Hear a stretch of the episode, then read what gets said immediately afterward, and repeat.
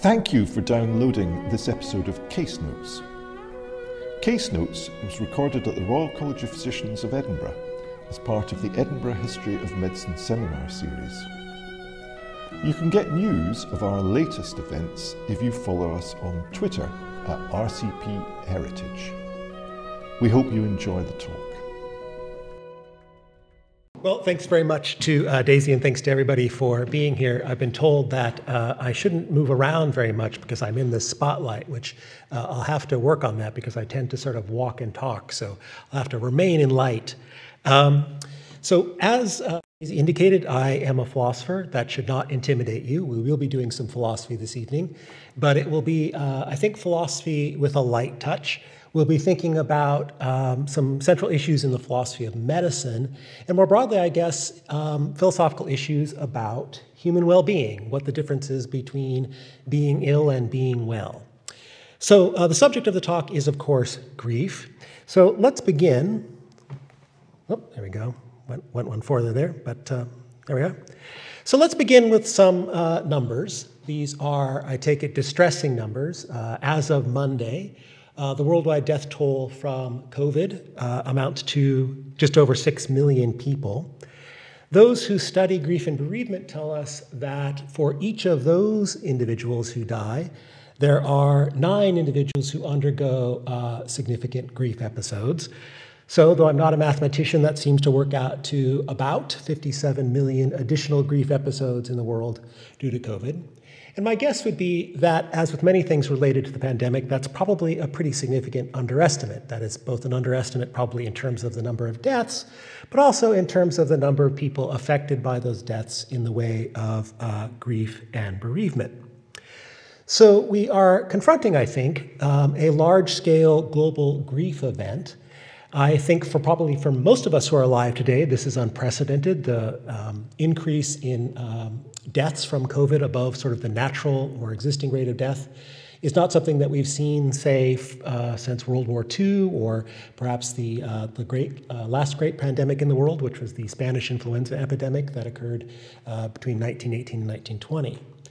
So we are certainly looking, I think, at what we can safely call a large-scale global grief event. Now, one interesting feature of COVID and grief that I won't be particularly touching upon, not because it's not important, but because it's simply not my topic this evening, are the various disruptions that COVID brought to grief and bereavement. So for most parts of the world, COVID represented an anomalous way of dying, in the sense that in most of the more prosperous parts of the world, people don't tend to die primarily from infectious illness. They tend to die from cancer and heart disease and other kinds of chronic illnesses. And so the experience of dealing with individuals who are dying or dead due to infectious disease was perhaps novel in certain respects. And this caused, I think, a lot of disruption to grief and bereavement itself. So just looking at what you see here up on the slides, you see there in the upper left a woman who is separated by a plastic partition from a loved one who is stricken with COVID and would later die. You see in the lower left there a socially distanced funeral. This was the norm for much of the pandemic in many parts of the world. Or for those who were unable to attend because of travel restrictions, they, of course, would often participate in funerals via a live stream, as you see in the upper right. And then there were some, I think, especially distressing phenomena related to the ways in which the fact that the COVID corpse, if you will, is infectious, is biohazardous, necessitated some alterations in the ways in which human corpses were interred. So in the lower right there, you see a photograph of one of the sort of mass cremation sites in India, which had to be put in place because there were simply not enough opportunities to cremate people in the ways that families would typically desire according to Indian Hindu culture. And so you had these sites that were in effect kind of mass funeral pyre locations. So there are great many disruptions to grieving due to COVID. And that, I think, is an important and worthwhile issue to think about. But what I want to focus on this evening is actually somewhere else. I want to focus in particular on some language that you've started to see some experts and some members of the media use to talk about this global grief event. You're starting to see members of the media use this phrase, grief pandemic. So these are headlines drawn from, respectively, the United States, here in the UK, and Australia, each of which are instances of medical experts and journalists describing what it is that we are looking at, this global grief event, as a global pandemic. And it's that pandemic language that I want to put under the philosophical microscope tonight. I want to invite us to think critically and carefully about whether we should embrace this particular language of a grief pandemic. To use language of a pandemic, of course, is to use medicalized language, right? To describe this phenomenon in ways that invite us to think of this global grief event as a medical event. And what I want to do is to give you all some reasons to chew on as to why I think we should resist this particular way of talking about the global grief event as a pandemic. So what I'll be doing is, in effect, this, or my primary goal will be to do this. I want to argue that this epidemiological turn, right, sort of thinking of the pandemic as itself a, as pandemic grief as itself a kind of epidemiological event in its own right, that we should resist this particular talk, and in particular we should resist conceptualizing this mass grief event as a pandemic. And my reasons for this will rest on the idea that this represents an unfortunate and misguided tendency to medicalize grief, right? A tendency to think of grief as itself a kind of medically problematic condition. So that's where the sort of heavy-duty philosophy will be this evening, to try to persuade you that we ought not medicalize grief, and as such, this language of a grief pandemic is language that we should not be particularly sympathetic toward. So roughly here's the plan. I want to begin by giving you a little bit of philosophical, but also I suppose historical and cultural background about the notion of medicalization, and a little bit of background about what some philosophers have said about the nature of disease. Then I suppose the heart of the talk will be in part two, when I give you some reasons as to why it is that grief shouldn't be medicalized. And at the very end, and somewhat briefly, admittedly, I'll be talking a little bit about the ways in which I think there's an unfortunate trend embodied in this talk of a grief pandemic, an unfortunate trend wherein we relocate large-scale social problems as matters of individual pathology. So let's just begin with this notion of medicalization. So those who study medicine from a social scientific perspective, sociological, anthropological, historical, often note that different conditions over time are medicalized or demedicalized. That is to say, different conditions are, at various points in history or in different cultures, treated as medically significant conditions, as illnesses or diseases. So to give you just a few examples of conditions that have been medicalized, alcoholism, right up until roughly the middle of the 20th century, was generally seen as some sort of moral failure on the part of the alcoholic, or if you tended toward a more elaborate, I suppose, religious worldview, as an indication of possession or some sort of deficiency of character, due to sort of your place in the religious order. But around about the middle of the 1950s, 1960s, a number of researchers and clinicians began to say, well, I think we now understand that alcoholism is the consequence of a number of factors, genetic makeup, exposure to alcohol at different ages and that sort of thing. And what we have here is an instance of medically significant addiction. So, it became quite commonplace, and I think it's now commonplace, right, to think that alcoholics are suffering from a disease. Obesity, right, is another example of this. I think in recent generations, we've begun to think that obesity is a bit like alcoholism in the sense that it's the byproduct of genetic factors, lifestyle factors, environmental factors. It's not necessarily an indicator that someone is of sort of bad character or has vices such as gluttony or lack of self-control or any such thing. It is understood and treated in many quarters as a disease. Menopause was a condition that up until the middle of the 20th century was similarly thought of as, well, just a kind of stage in women's lives, not something that medicine should be concerned with in particular. And then finally, infertility and sexual dysfunction, right, were for most of human history not really thought of as medically significant problems. They were misfortunes perhaps, but not to be thought of as subject to medical treatment. Now that's just a tiny scratch on the surface, really, of the conditions that have become medicalized over time and place in history. The number of demedicalized conditions is not quite so many, but there are a few that we can take note of. One is homosexuality, right? So in the English-speaking parts of the world, homosexuality was, until the 1950s or 60s, included as a mental disorder, right, in diagnostic manuals and so on. And then we can also, I think, view childbirth, at least to some degree, as a phenomenon that has been demedicalized, at least for some women. Many women opt for birthing experiences, right, that are demedicalized in a large degree, without obstetricians necessarily present, without analgesics or other kinds of drugs used to treat pain. So those are some examples of conditions that have been demedicalized. But I think that any fair reading of history will tell us that the trend is and continues to be in the direction of medicalization, right? The number of conditions listed in medical diagnostic guides continues to grow. And every time these guides are revised, nearly always more conditions are added than are taken out, right?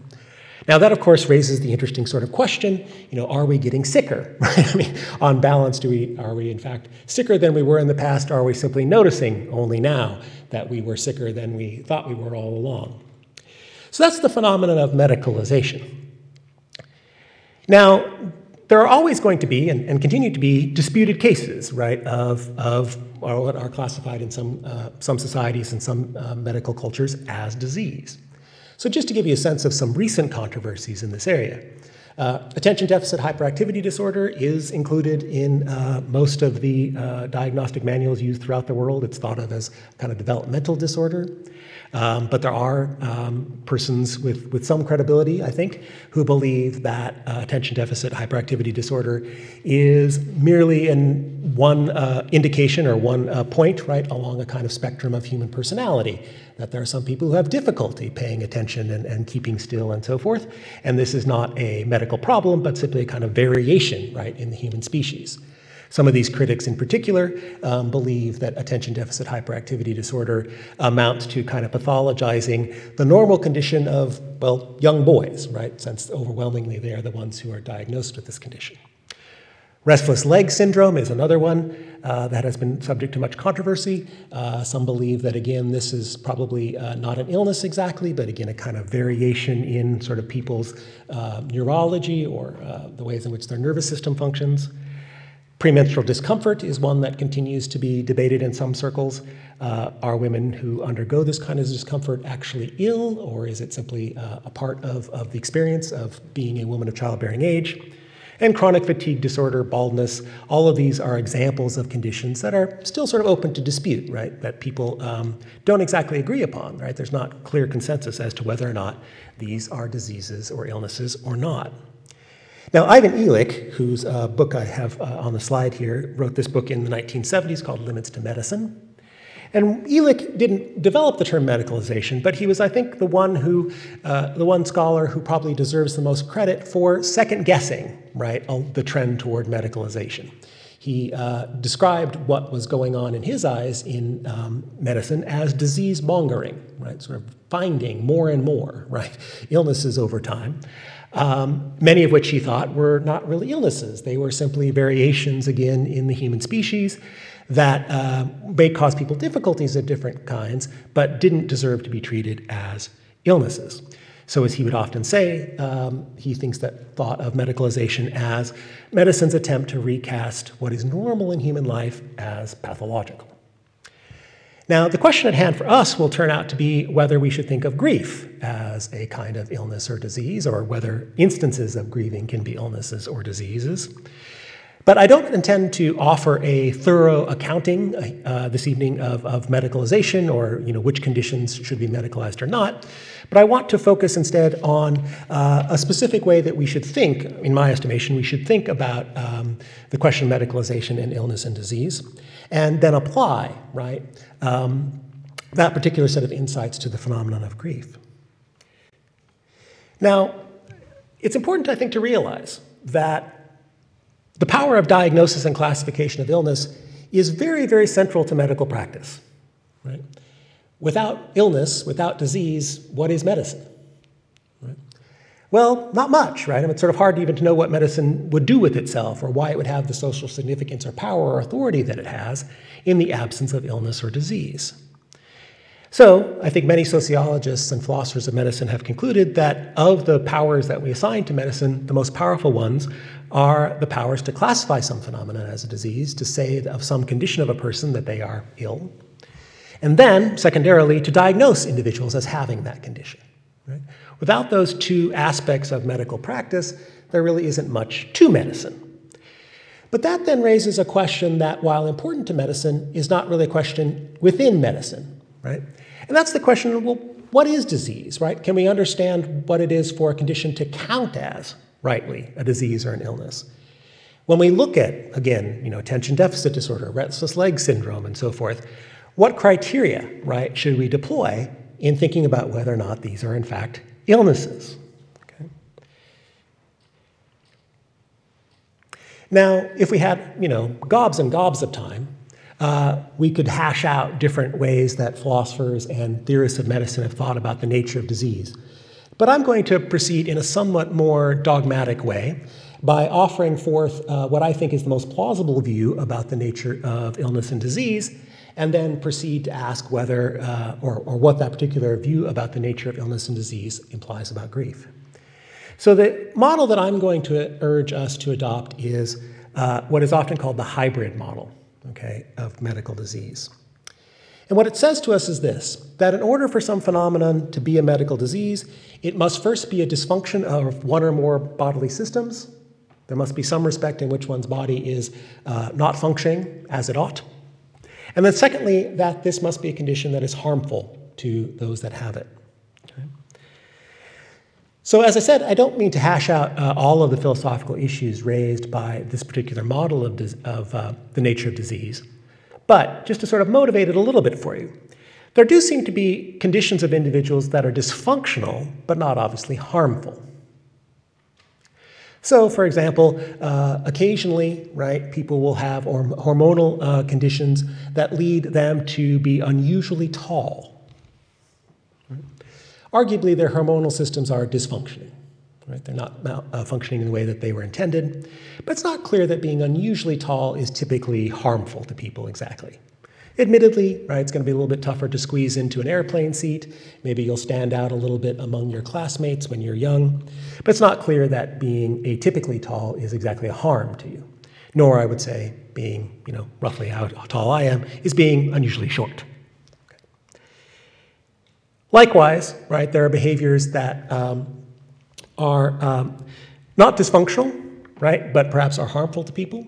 So it's been debated in psychiatric circles for some time whether we should think of compulsive sexual behaviors, right? Sort of, compulsively seeking sex, sex addiction, if you want to call it that, whether this really amounts to an illness, right? Well, it's not clear that one's body is dysfunctional, right, when you have a lot of sexual desire or you seek out a lot of sexual partners. But maybe it's harmful to you, right? People who report having this condition kind of wish that they didn't have it. They think that it's kind of an encumbrance on their lives. So what seems to be clear is that dysfunction and harm can come apart, right? There are conditions that are dysfunctional, but perhaps not harmful. There are conditions that are harmful to people, but not dysfunctional. But when you bring those two together, it seems credible to think that what we have in, what we are in the presence of is a disease or an illness. And I think when you think about the conditions that we would all agree are pretty clearly diseases or illnesses, they will satisfy the two criteria of the hybrid model. They will all be harmful dysfunctions. When you think about diabetes, well, that's a dysfunction of your system for producing insulin, right? And it's clearly harmful to people. Gone untreated, diabetes is certainly quite uncomfortable and in some cases fatal. So too for most infectious illnesses, right? Those are clearly in many cases harmful to people, involve dysfunctions of bodily systems, attacks on tissues within the body. Cancer, heart disease, the other sort of major things that tend to be responsible for people's deaths nowadays, all of these seem to fit this category of harmful dysfunction. So it does seem to me that, again, some philosophical subtleties notwithstanding, that the hybrid model looks like a pretty promising way to think about illness or disease. Okay.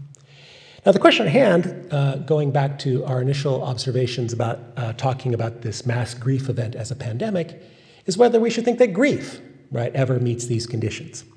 You'll note that in the way in which I'm speaking here, we needn't think that grief necessarily or always meets the conditions for being a pathology or an illness. It could be the case that it only sometimes does.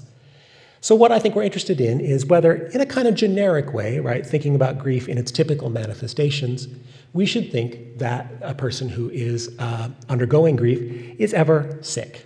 Okay? Well, what I think we need to do then is apply our definition in a systematic way. Should we think that grief is a harmful dysfunction? Well, one of the things that one learns when you study grief and bereavement is that it does have a quite remarkable range of physiological effects on our bodies, many of which are adverse. So it's been observed that in the course of grieving, many people report or exhibit cognitive difficulties. They have difficulty remembering things. They, you know, seem to misplace their car keys or their wallets or whatever. Sometimes their reasoning processes seem to be slower than they otherwise would be. There are effects on the cardiopulmonary system. In the throes of particularly strong grief episodes, people will have increased heart rate or shortness of breath. Disrupted sleep, insomnia, inability to sleep, or disrupted sleep is not uncommon, as are negative effects on digestion. And I think in general, right, what we see in many bereaved people is what we could broadly call a kind of stress reaction. And in the worst case, worst cases, I suppose, it has been noted that sometimes grieving seems to be a precursor to death. So no doubt you may have heard, and this isn't entirely mythic, occasionally individuals will suffer the death of someone particularly close to them, say a spouse, and not too long after that death, the bereaved individual undergoes a period of decline in health that seems to kind of culminate in their dying, right, earlier than they might otherwise have. So it seems clear that we can think that grief is at least associated, right, with a number of conditions of our bodies, a number of physiological conditions that are certainly not good for us in a certain way. But I would want to contest that these represent dysfunctions. Okay? So why think that these various physiological changes that are associated with grief aren't themselves dysfunctions? I think in order to understand this, we have to make reference to a problem in the philosophy of medicine known as the reference class problem. Okay? So if you weren't paying attention now, this is probably the moment to pay attention because things will get ever so slightly a little bit trickier. Okay? When we talk about dysfunction, we can only really define a dysfunction relative to what's sometimes called a reference class. Right?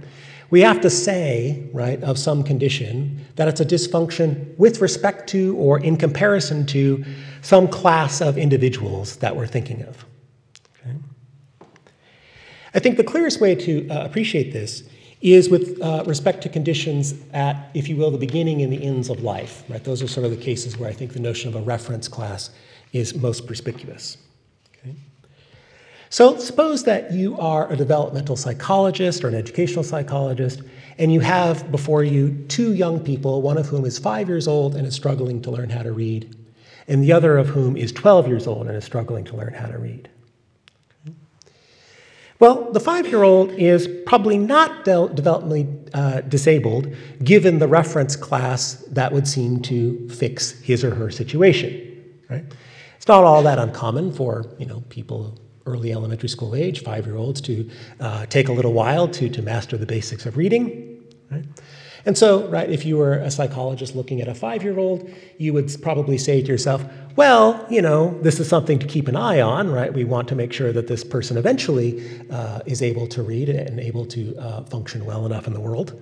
But as yet, we don't have reason to think that this person is suffering from a developmental disorder. But the answer, of course, might be a bit different with respect to that 12-year-old patient, right? By that moment in a person's development, they typically will, right, develop the ability to read in their native language. And, right, in light of that, if you were an educational psychologist, a developmental psychologist, your reference class for that individual would be, you know, sort of early adolescence or something like that. And then what you might say is, yes, there is something dysfunctional going on here, or at least we have reason to think that there is. Okay? We can also see that same point about reference classes illustrated when we think about conditions associated with aging, right, with the later stages of human life. So suppose that you're a physician and you're considering two patients, one of whom is 35 years old and has sort of mild chronic joint pain, and the other of whom is 75 years old and has mild chronic joint pain. Okay? Should you think that one or the other or both of these individuals has, say, arthritis? Okay? Well, given the reference class for the 35-year-old, this would seem to be a more troubling presentation, right? Typically, 35-year-olds don't, right, have these kinds of difficulties with the flexibility of their joints and inflammation of their joints and so forth. It's not unheard of course. But, you know, as a physician, you'd probably look at that and that would raise an eyebrow, right? You'd be wondering, you know, is there something going on with this person that needs further investigation, further interrogation? If the patient, on the other hand, is 75 years old, then it seems to me that the physician would rightly look at that patient in a different light. Most all of us, right, will have reduced joint flexibility, greater tendency toward inflammation, greater tendency toward pain in the joints as we age. And so it may not be the case, right, that that 75-year-old should be diagnosed with arthritis exactly, perhaps, perhaps not. But the relevant reference class is going to be, well, not 35-year-olds, but 75-year-olds. So what this point about reference classes, I think, underscores is that when we think about what it is for a condition to be dysfunctional, and hence what it is for something to count as an illness or a disease, we can't simply think about the individual in front of us. We have to also think about what reference class it is that we're using to make sense of who they are, right? What sorts of things we should expect out of individuals with this sort of physiology or at this life stage or have undergone certain kinds of experiences and so forth, okay? And this is a pervasive problem, right, within the philosophy of medicine, right? Everywhere you go in the philosophy of medicine literature, people talk about this reference class problem, okay? Now, I want to turn in a moment to back to our discussion of grief, our ostensible subject.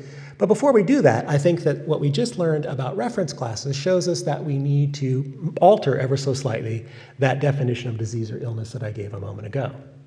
So remember that we began by saying that a condition of someone's being ill is that the phenomenon in question is a dysfunction of their bodies. But I think we should actually say that it's a dysfunction of their bodies as measured against the relevant reference class, right? That seems to be the more exact, more precise way to cash out what it is that we are driving at when we think about some condition being dysfunctional. So what might that say about grief, right? Should we think that grief is dysfunctional, right? Again, with reference to what seems like the appropriate reference class. Okay. Well, what's the relevant reference class for thinking about grief, right? If you were a clinician, a psychologist, say, or someone involved in end-of-life care, perhaps, what group of people would you think of as the individuals with reference to which we should evaluate, right, whether grieving is dysfunctional? Well, of course, if we look at all human subjects, then the answer seems to be that grief does seem dysfunctional, right?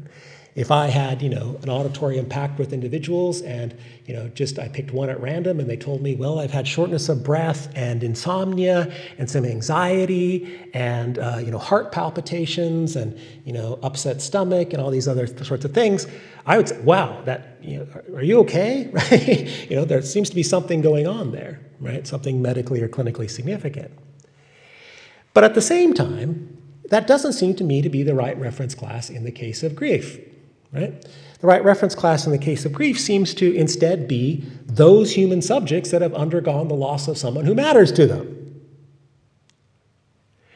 To give you sort of an analogy here to drive that idea home, consider the condition we now call post-traumatic stress disorder. Okay. Well, this is a diagnosis that requires putting the patient's history into context, right? One wouldn't think that post-traumatic stress disorder should be ascribed to someone who hasn't undergone anything traumatic, right? It's sort of a condition, right, of their having this illness that they've undergone a traumatic event or been a witness to a traumatic event. So it doesn't seem in the case of post-traumatic stress that the right reference class is all of humanity, but rather people who've undergone traumatic events. So too, I would suggest in the case of grief, right? Sure, grief looks like a dysfunction if we compare a grieving person to just anybody picked at random. But I don't think we should be comparing them to anybody who picked at random, any more than we should compare the person who has PTSD to anybody picked at random. We should be comparing them to individuals who've undergone trauma. So too, I think we should be comparing the individual with grief to other individuals who have undergone whatever seems to be the pertinent experience in this case, namely the loss of someone who was close to them. Okay? And I think when we look at it in that light, then it seems to me to be less plausible to think that there's anything dysfunctional going on here. Okay? This is to say that people's histories make a difference, right, to how we conceptualize whether they are sick or not. Okay? So I take that to be a fairly good argument, I hope it's a good argument, for the thought that grieving doesn't typically or usually satisfy that first condition of the hybrid model, right? It's not dysfunction with reference to the reference class that seems to be the right one here. Now, you remember the other, you remember the other part of the definition is that the dysfunction has to be harmful, has to be bad for the person who has it. Okay? Now, what should we say about this condition in connection with grief? Well, it's certainly true that grief nearly always feels bad, right?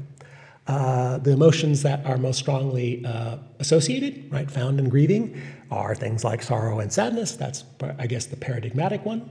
But of course, people also undergo other emotions in the course of grief episodes, many of which are not fun emotions to have either. They will undergo guilt, anxiety, worry, disorientation, any number of other emotions that are typically emotions that we don't tend to welcome. So grief nearly always feels bad. Is that sufficient ground for saying then that grief is harmful to us? Well, one thing to notice here is that the relationship between something's feeling bad and it's being bad for us is a bit trickier than we tend to recognize. Okay? So there are some unfortunate individuals who are born, it's a congenital condition, with what's known as congenital insensitivity to pain, right? They have an inability to feel physical pain. Now, at one level, that might sound like a good thing. None of us are big fans of pain. But on the other hand, they've also been deprived of their body's alert system for threats to their tissues, threats to their bodies, right? They're not going to undergo, right, the painful experiences, right, that you and I undergo when, say, we stub our toes or, you know, we break an arm or something like that. And of course, that pain has a point, right? That pain is a way of alerting us, right, to the fact that there is something dysfunctional going on in our bodies. So congenital insensitivity to pain, although you have the benefit of not undergoing pain, it doesn't seem to me is a good condition to be in. Right? We wouldn't want to be insensate to pain. It wouldn't be good for us. Likewise, think about something like fever. Right? Fever, it seems to me, is arguably, in many ways, a good sort of discomfort or pain. We need it. Right? It alerts us to the fact that our body is fighting off some infectious agent or some foreign agent. Right? Again, it doesn't feel good to have a fever, and at its limit, of course, it can itself be a dangerous condition. But at the same time, we wouldn't think that it would be a good thing for us to be deprived of fever altogether, right? It's an important indicator of something going on to our bodies. Now, I would argue that grieving is probably very much like these particular kinds of phenomena as well. Grieving is our psyche's way of telling us that something very important has happened, right? It's our psyche's way of telling us, you know, somebody that matters a lot to you is no longer present, is now absent. And I would suggest that grief, right, seems to play the same sort of role psychically, or a similar sort of role psychically, as physical pain or fever does with respect to physiological illness. Right? It's there, in some sense, to draw our attention, right, to something that we should attend to. Now, before saying a little bit more about the application of these remarks to grieving, we earlier needed to revise our hybrid model to deal with the reference class problem. But now I think we need to revise it in a second way. What I think we should be saying when we talk about harm is not whether the condition of the person is harmful just as it is, but whether it's harmful all things considered, right? Taking into account perhaps the benefits, right, that the person enjoys as a result of the condition in question. Okay? So notice that we've moved there from saying, is this a harmful condition taken as such, or just taken as is, to taking into account all of its effects on us, is it a harmful condition to have? Well, I think there's good evidence from psychology that there are a number of psychological benefits that accrue to us because we grieve. One way I think to understand some of these benefits is to make reference to what's sometimes called the dual process model of grief. It's a model that I find fairly attractive. What the dual process model basically says to us is something like this. Grief is an event, right, or an episode where we oscillate between two kinds of orientations or two kinds of outlooks. On the one hand, one thing that goes on in grieving is that we are trying to address or understand the loss that is represented to us, or represented for us, by the death of someone who matters to us. So this is the material that is over here on the gray part of this particular diagram, where what's going on in this part of grieving is people often sort of experience, you know, intrusive thoughts of this person whose death prompts their grief. They're trying to sort of process, right, the sort of sadness and kind of sense of their world as having been diminished or damaged in some way. But at the same time, or again, it's kind of oscillating process, people are also, in the course of grieving, trying to build toward a future in which that individual is no longer present, or at least not present in quite the same way. Right? There's a way in which what we're doing when we're grieving, according to the dual process model, is also altering our lives, right, to take into account that this person is no longer present in our lives. So this will involve undertaking perhaps new activities, establishing new relationships, taking on new aspects of one's identity. And what the dual process model, in effect, says to us is that we kind of do both of these things at different moments in the course of grieving. But as time goes on, the backward-looking part, the part that's oriented toward the loss, kind of recedes, right? And the forward-looking part becomes more prominent, okay? Now, this, it seems to me, is one picture, a fairly attractive picture, of the ways in which grief seems to be beneficial to us. It allows us to grasp, right, fully something that we have lost, right, to understand fully the significance of the individual who has died, but also to figure out a way in the world, right, to figure out how to live in the world in the light of their death. Okay. Now, in my own book, depicted in the slide here, I argue that there are other ways in which I think grief is valuable to us too. I think that grief contributes to our ability to understand ourselves. So when we are grieving, what is going on is that a relationship in which we had invested ourselves has to change or has to alter. We cannot relate to a person who is dead in the same way that we can relate to someone who is alive. And what this tends to do is it tends to lead us to question, right, exactly why that person mattered to us, try to understand better why they mattered to us, and then to figure out, again, what our lives are going to look like going forward. And the upshot of this, I think, is a kind of enhanced self-knowledge or self-understanding. Okay? Likewise, I think grief has the potential to strengthen our ties to other people. We may well be grieving someone whose death is also significant to someone else. They too may be grieving. And this is a way to enrich or enhance our relationships to them. But the overall picture here that I would like to advocate for is that we should think of grief as a tool for dealing with loss. Right? And it would be unfortunate, I think, if we thought that grief's sufferings, which of course are not insignificant or trivial, if we thought that those sufferings sort of had no wider aim, no wider purpose, no wider value for us. I think they do have a wider aim or purpose or value for us. Okay?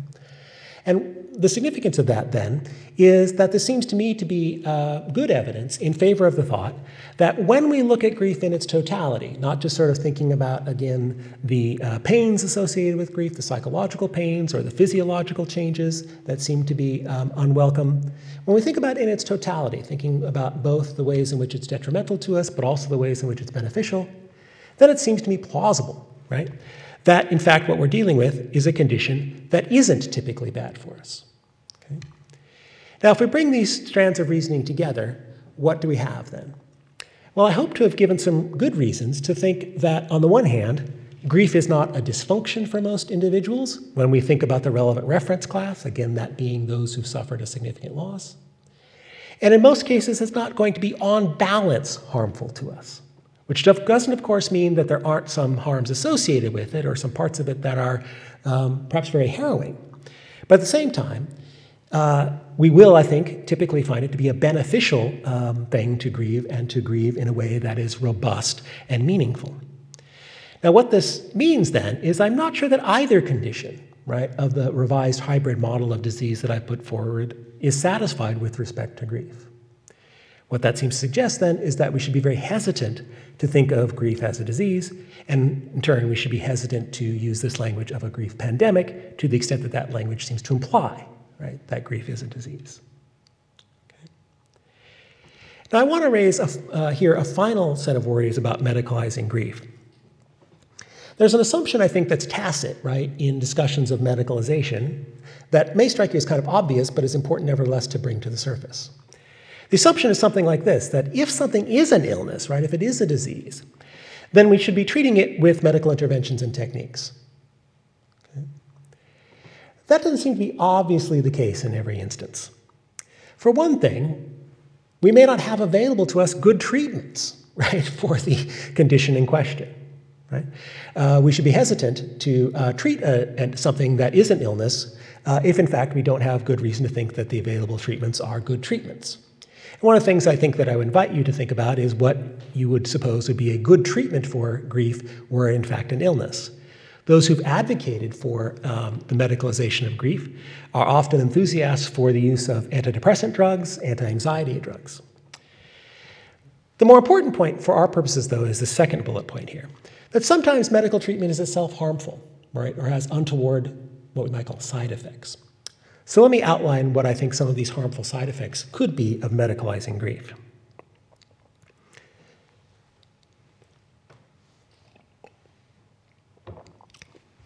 So the first side effect has to do with a notion that was identified by the philosopher of science, Ian Hacking, in the 1970s. Hacking made what I think is, in retrospect, kind of looks like an obvious observation, but once you think about it, it's actually pretty profound.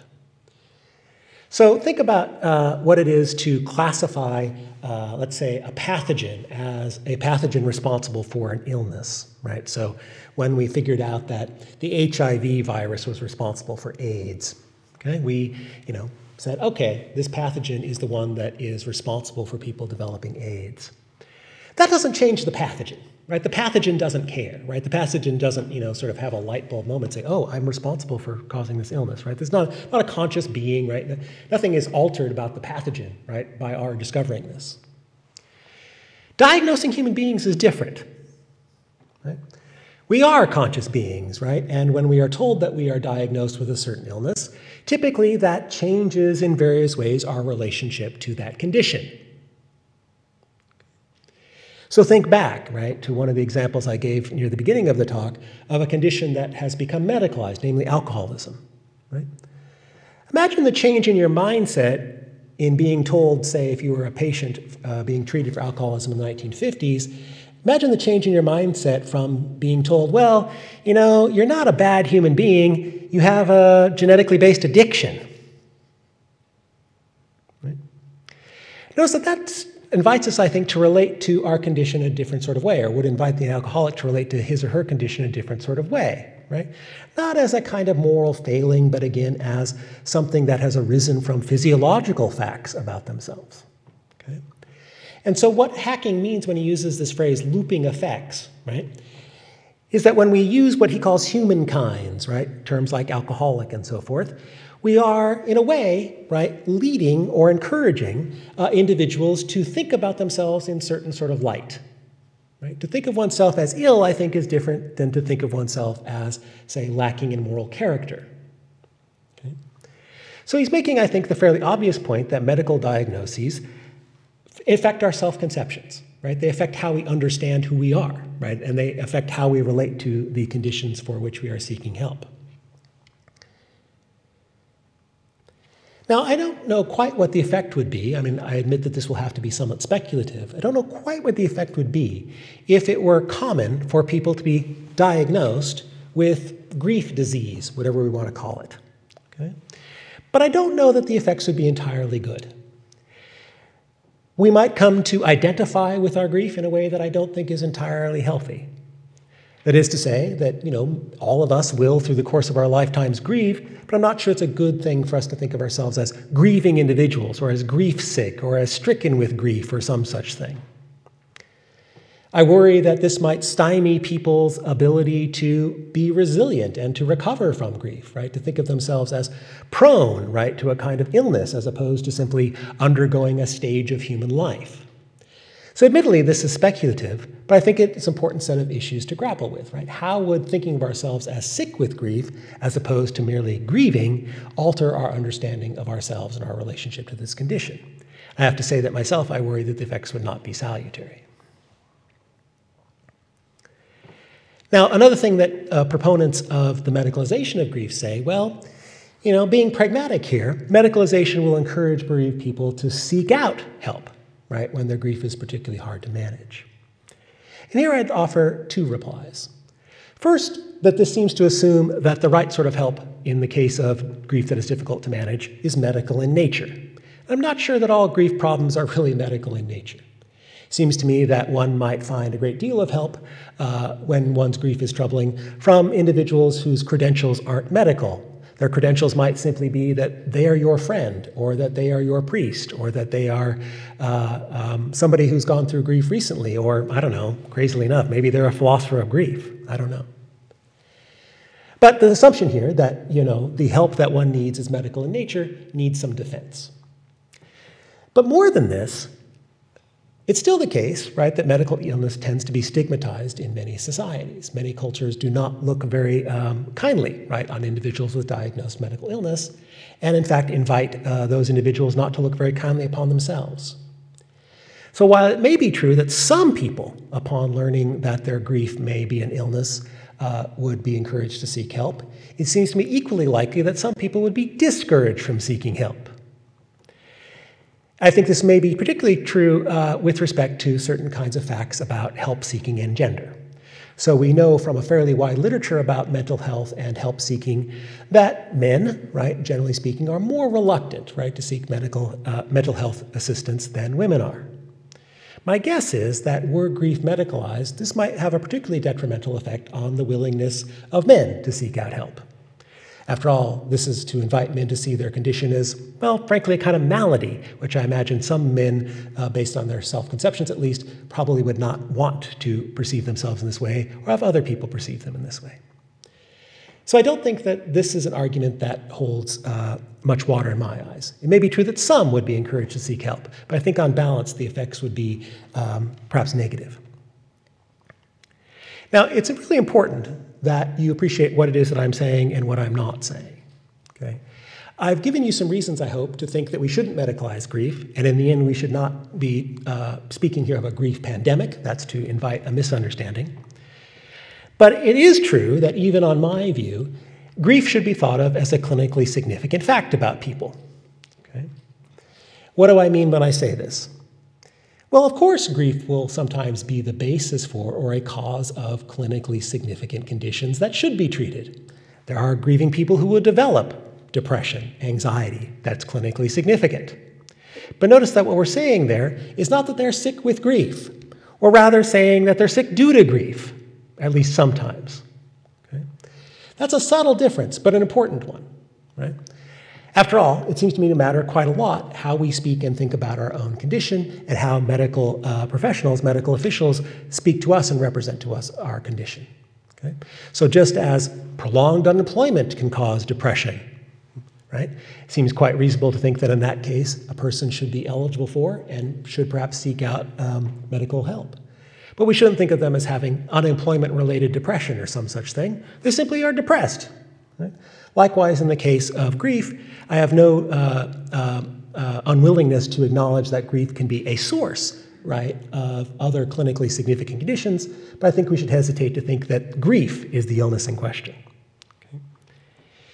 Now, with that kind of brings my arguments against the medicalization of grief to their conclusion. That said, I will admit that I seem to be fighting a losing battle. Recently, in the United States, the primary group of psychiatrists have decided that they will be inserting into their next published versions of the Diagnostic and Statistical Manual of Mental Disorders something they're calling prolonged grief disorder, You can go find out for yourself exactly what prolonged grief disorder would consist in. But I don't think these arguments that I'm making are futile nevertheless. And it does seem to me that just as we might medicalize grief, that is to say, come to treat it as a mental illness, it seems equally possible that we could at some day demedicalize it because you're convinced by people like me that it's a bad idea. Okay. Now, I want to end by saying a little bit about something that I find additional consideration I think is important here in thinking about the pandemic from a kind of political perspective. So I've been making a kind of ethical and medical case against medicalizing grief, right? I've suggested that talk of a grief pandemic is misleading and probably should be something that we should resist. But I also think that talk of a grief pandemic carries some political significance too. In what sense do I think that this is politically significant? Well, I think when we're invited to think of grief, this mass grief event that we are facing now as a grief pandemic, we're invited to think of this as a set of disconnected individual pathologies, right? So for each individual, again, who has died due to COVID, experts say that there are 9 individuals who are grieving as a consequence. And I think to think of this as a pandemic is to think that there is a set of disconnected, right, individual pathologies, you know, perhaps 9 individuals, each of whom, for whatever reason, managed to be grieving in ways that may not be good for them. But I think that we should instead think that what people are doing in the pandemic when they're grieving is exhibiting a non-pathological response to various sorts of collective failures. That is to say, I worry that thinking in terms of grief, a grief pandemic, perhaps lets us and our leaders off the hook. That is to say, it invites us to overlook that what we're really dealing with is widespread moral injury as opposed to a set of disconnected individual pathologies. So to put it a kind of different way, I think when we think of this mass grief event as a grief pandemic, we're invited to think that the problem is not out there in the world, namely that a whole bunch of people whose deaths were probably preventable died anyway, but that the problem is, so to speak, in here. And this is, I think, a tendency that many skeptics about medicalization have noted, that medicalization results in sick people, and as a result tends to neglect the prospect that these are healthy people living in a sick world. And in my own estimation, I think those who are grieving in response to the pandemic, even if their grief is very distressing and difficult for them, are exhibiting what I would say is a healthy response to a rather sick episode in the world. Thank you for listening to our History of Medicine lecture series, Case Notes. This podcast has been brought to you by the Royal College of Physicians of Edinburgh. We're a charity, and if you enjoyed today's show, head over to rcpe.ac.uk/heritage for more information and how to donate. Thank you.